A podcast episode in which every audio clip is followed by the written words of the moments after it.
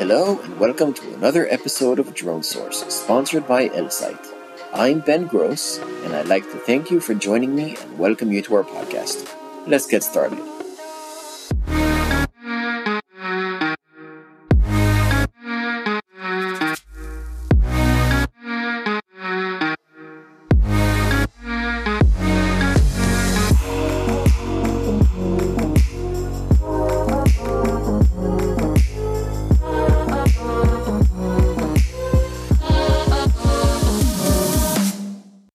Everyone. Welcome to another episode of Drone Source. Last week, obviously, at Commercial UAV Expo, had a great time. This week, joining us is Madison Jeffrey, Flight Operations Manager at Swoop Aero. Hi, Madison. Hi, how are you, Ben? Very good. How are you? Joining us from uh, faraway Malawi. I am. I am in uh, Zomba in Malawi. Um, it's uh, quite a hot day today. Yeah, we're getting into the the heat season in Malawi, so we're we're getting in the high 30s at the moment. Oh, if someone from Australia is saying that it's hot, then that's that, that means something. yes, definitely, definitely. This is the hottest uh, yeah climate I've ever been in my life. So why don't we get started with uh, you know the simple intro question? Tell us a little bit about yourself and tell us about Swoop Aero. Perfect. Um, so yeah, my name's Madison Jeffrey. Um, I'm a flight operations manager for Swoop Aero. Uh, that's mainly focused on on Malawi's operations. Uh, a bit about myself is I started in the drone industry uh, in 2015. It was mo- mostly for uh, recreational purposes. Um, and then I just fell in love. Um, I loved, yeah, seeing everything from the sky, different uh, perspective. Um, I pretty much just wanted a, a drone to follow me snowboarding in the beginning, and then it it kind of the passion went from there. So I did some shark surveillance, some whale research, um, and then I went on to work for Google Wing. And um, yeah, about three years ago, I started started for Swoop Aero, the most amazing company. And yeah, it's been an amazing three years as well. Uh, starting off in in Malawi and watching the operations grow and seeing like leading technology in the most remote locations in the world has just been incredible and like a positive impact at that. So, yeah, um, a bit about Swoop Aero. Um, so, Swoop Aero is, I suppose, yeah, one of the leading uh, drone technology and platform uh, for medical delivery, search and rescue, uh, surveillance, um, mapping. Um, there's a wide range um, that that the Swoop Aero uh, aircraft can do. Um, but Swoop Aero is focused on kind of providing a technology stack where um, it's everything's included. Um, so we manufacture our own drones, but we also create the platform that the the customer is using as well. Um, it yeah, it's one of those things that it it doesn't just stop at handing a drone over, but we we provide the whole logistics system. Um, so yeah, that's a little bit a, a short version of what Swoop does. Um, but yeah, there's a, a lot more included in that as well. So we're gonna get to Swoop Aero in just a minute, but first I just want to take a short detour on those things you mentioned: sharks. Yeah, yeah. So the east coast of Australia, um, Australia is known for known for its beaches, um, and we have uh, yeah a really a great community of surf lifesaving. Um, so about five and a half years ago, uh, the government introduced uh, shark surveillance um, on on quite crowded beaches where it would be every half an hour the drone would go out and scan for for sharks in the area where where the people were swimming. So um, I suppose yeah, there's three dangerous sharks uh, that you would you would look for. Um, and then if you yeah you've seen that, you would sound the alarms at the beach. It would just to, just to make uh, the safety um, at some of those beaches a bit more more secure. I remember in my time in Australia, we were more concerned with jellyfish than we were about sharks. yeah, I think it's a it's a common perception that uh, Australia, everyone's very scared of the animals there. So whether it's sharks, jellyfish, spiders, snakes, it's, it's uh, yeah, Australia's got a, a big rep- reputation for for that scary animals. But I'm I'm sure you're talking about up in Cairns or something, right? Yeah, up uh, in Queens, uh, yeah, Cairns and uh, Mackay and all that area. Yeah, yeah. No, it's not not the most of a day that you're you're worried about about the box jellyfish. so let's take a bit uh, and talk about Malawi. Let's take a bit. Uh, let's talk about uh, how you started with Swoop Aero, how you found yourself in Malawi. Tell us about the operations in Malawi. Tell us the story. Uh, I'm going to just be like completely honest with you. So I was, yeah, working in um, for Google Wing, uh, delivering food in uh, Canberra, uh, Logan in Australia, and then I did go over and start the operations in Finland as well. Um, so I did love the the delivery um, side of the drones, but for me personally, it wasn't actually sitting uh, with my morals or my values.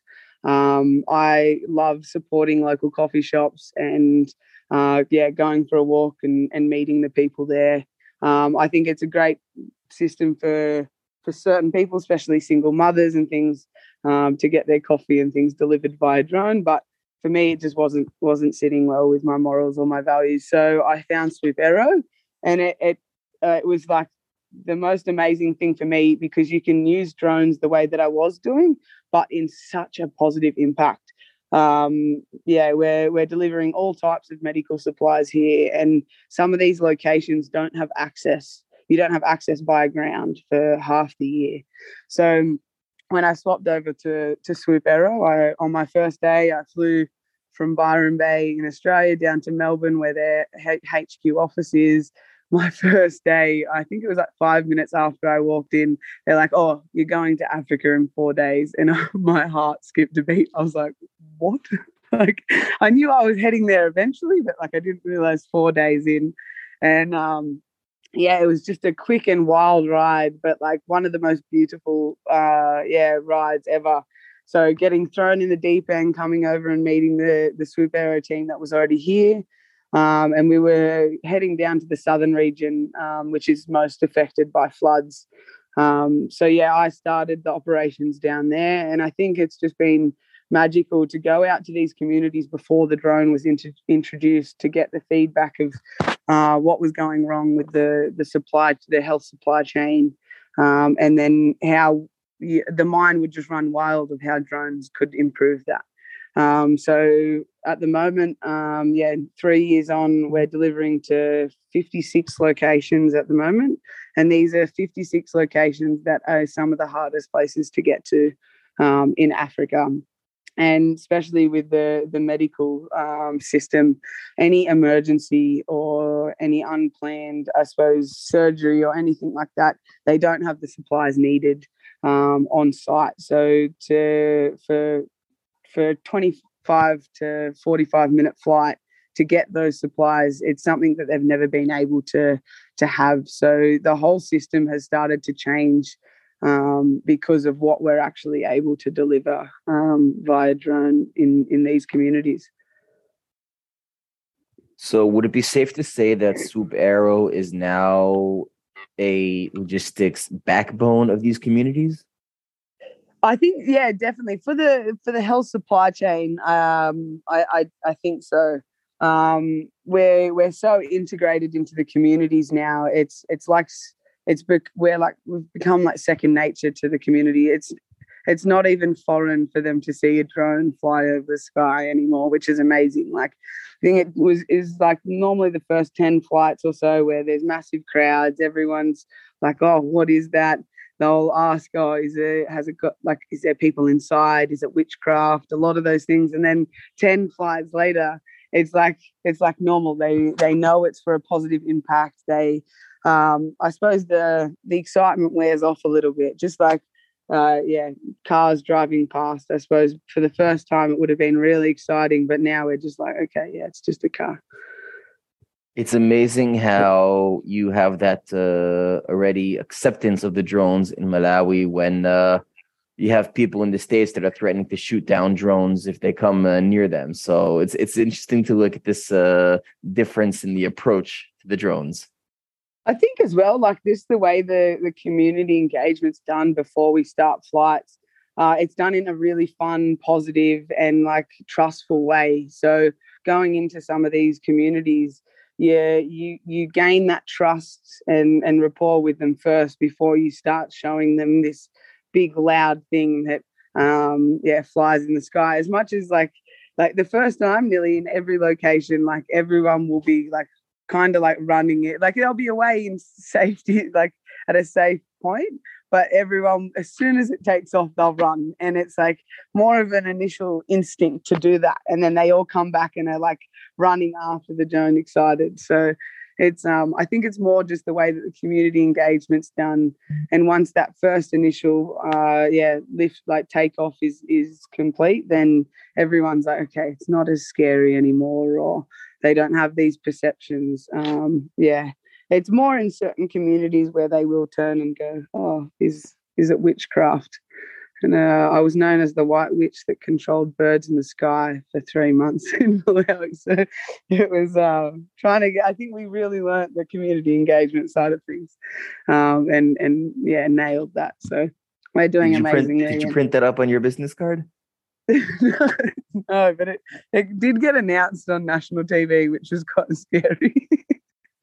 I like I went on for this interview and then I suppose because it was set in Chichewa, because it was a, a man, like a person in the crowd watching our flight got interviewed, and he was like, "She's a white witch that controls birds in the sky," and I was, I was like, "Oh no!" But it's yeah, it's one person's opinion, and uh, everyone else has been quite so positive. Um, but everyone jokes about it nowadays. Um, I saw on LinkedIn that Swoop Aero operates out of 14 countries. All right. Are they all based in Africa? Uh, the 14 countries, we have 40, uh, 14 uh, uh, like countries approved for flights. Um, operations, I think it's around nine at the moment, but with um, I suppose going into the rest of the countries in the in the very near future. Um, we have had uh, we've operated in 14 countries. Um, but we yeah i suppose more the consistent operations in some of those countries will come over over the next few months or or early next year.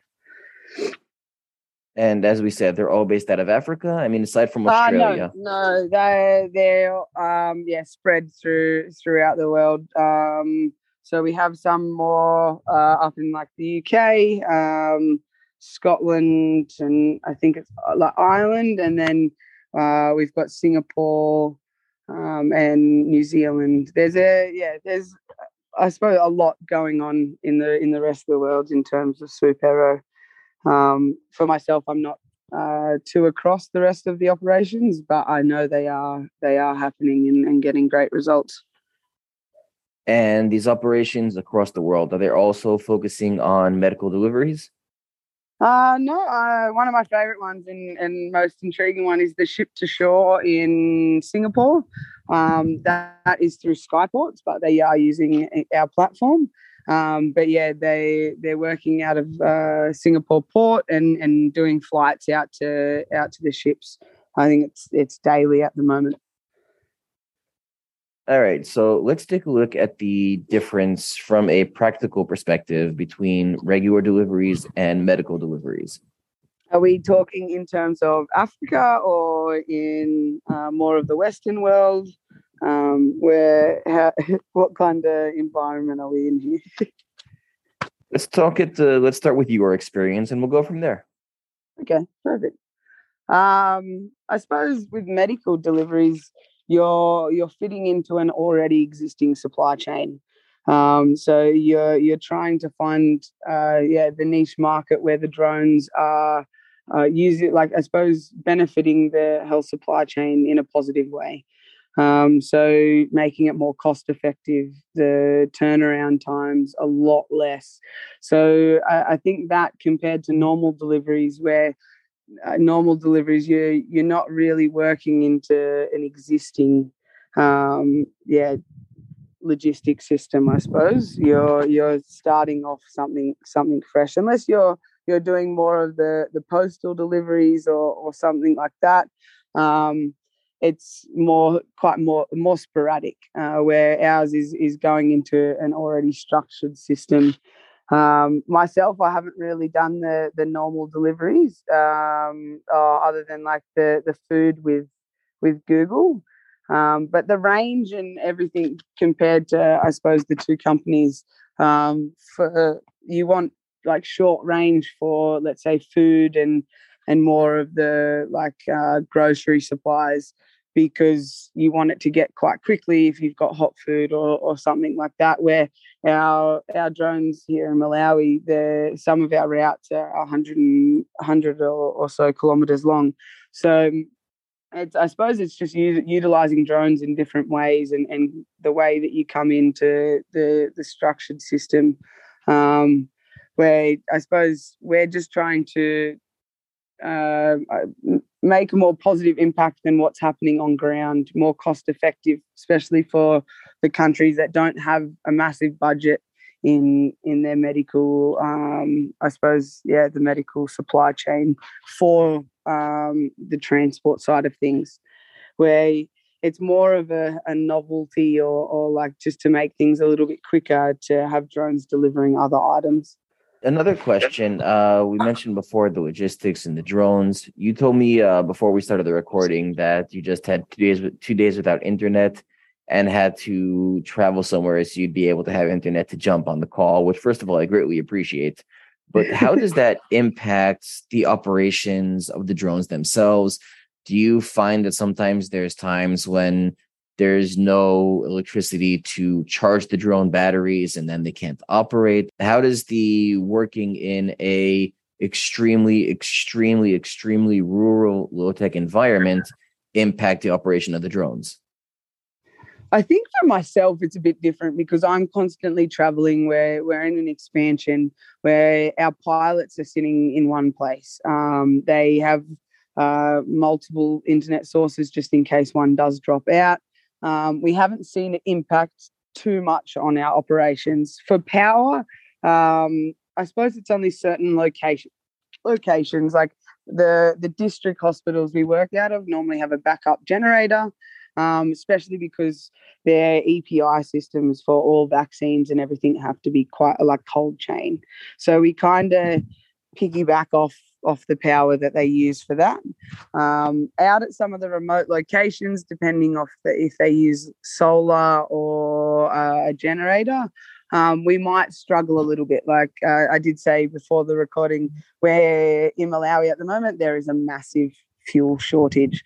So um, at the moment, like there is cars for kilometers um, waiting in line for when fuel does come in. So that's where it starts to affect operations, especially if there's no fuel for the backup generators, or uh, if we're yeah we've got like let's say a couple of days without internet. It more just might be the admin side of things that we can't get done um, but pilots haven't really struggled too much.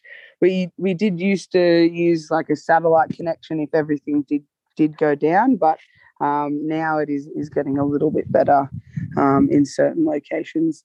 But with our drones, we can also pilot from anywhere in the world. Let's say if Malawi started to go through a, a more terrestrial link like crisis where we weren't seeing internet at all um, these drones can be piloted from Australia, they can be piloted from America or anywhere else in Africa as well um, that does have internet. So we, we do have that redundancy just in case. I saw earlier that I think it was uh, just about three weeks ago that the Swoop published on their LinkedIn that they delivered 1 million packages. So, first of all, congratulations. Yes. Yeah. Um, it still gives me tingles. I'm like, oh, whoa, a million million individual items. And how much of that was done in Malawi over the two three years that you've been there? Um, Malawi's I think we could have even just crossed the the six hundred thousand individual items in Malawi. Um, so I think from the last time I checked, which would have been about three weeks ago, we were at about five hundred and fifty thousand. Um, so yeah, we do. It, it's quite quick, especially uh, we are operating in five different districts. Um, some days we'll have, uh, yeah, close. The other day we got 50 flights in a day. So we can fit a lot of medical supplies in that. So it's rapidly, as we expand, that that number is rapidly going up. Um, so by the end of the year, we want we do want to be in more districts and and uh, servicing more locations. Uh, we in last week we opened up another three. Um, two weeks before that, another four locations. So as we start to expand, it's it's that number's just jumping up and jumping up. But it's now, very exciting. now, a question about the operations in Malawi themselves. Working with the government, working with uh, regulators in Malawi, what's that been like? Has there been open acceptance to the use of drones? Has there been some uh, pushback? What's it been like? I think, yeah, like um, working with the Ministry of Health, it's always intriguing for myself because I suppose coming from Australia, it's a different system. Um, so, yeah, uh, everyone from Ministry of Health has been so accepting. They've seen how positive the drones can be. Um, I working with civil aviation, Malawi civil aviation has been amazing to Swoop Aero. We've we've recent uh, not not too long ago now got a full country approval, which is it doesn't really happen anywhere else in the world. So the the trust and, and relationship is there with the government and they they are constantly pushing us to to do more locations because they have seen the the positive outcomes um, I think for myself, there is, uh, I suppose, a few challenges because uh, there they it is lacking structure in certain areas. Um, but I suppose Malawi also Malawian government is also aware of those um, those sections where it is lacking structure and, and it could be doing better. Mm-hmm. Um, so yeah, it's been a really like we work together. We we have one vision, one goal of just trying to be uh, to impact the communities as much as possible. So, as much as it has been challenging, um, it's yeah been really great to have them push us to to do more as well. Funding has been the hardest though. Um, I think for especially uh, in the beginning, a lot of these drone projects that we hear going into like rural countries and starting to do deliveries, a lot of it is just for a project and it will only last, let's say, eight to 10 months uh, where Swoop Aero wants to make it completely like their operations completely sustainable and long term. So to have long term funding, um, our goal is to to work into a government budget. But a lot of the times, until we show the cost effectiveness, the the time difference, and and how positive uh, what we do is, uh, we we won't come into that government budget, and it will be outside funding that makes it happen. So um, yeah, it's it's been a bit of a challenge, but yeah, Swoop Aero is like very dedicated on on making things sustainable and long term. So it's yeah, it's been three years and and we aren't actually in the government budget yet, but it's it's coming and there's always talk of it um, in different countries. Uh, it, has been a bit different, but Malawi, uh, we've been uh, either NGO backed or uh, Aero was funding it for a while. Um, but it has just been like more project phases each time that we we have been funded.